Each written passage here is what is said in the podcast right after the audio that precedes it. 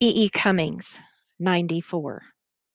If, touched by love's own secret, we, like homing through the welcoming sweet miracles of air, and joyfully all truths of wing resuming selves, into infinite tomorrow steer, souls of whom flow mountain valley forest, a million wheres, which never may become one, wholly strange, familiar, wholly, dearest, more than reality of more than dream.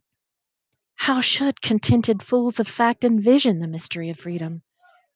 Yet, among their loud exactitudes of imprecision, you'll, slightly alighting, and I'll sing while at us, very deftly, a most stares colossal hoax of clocks and calendars.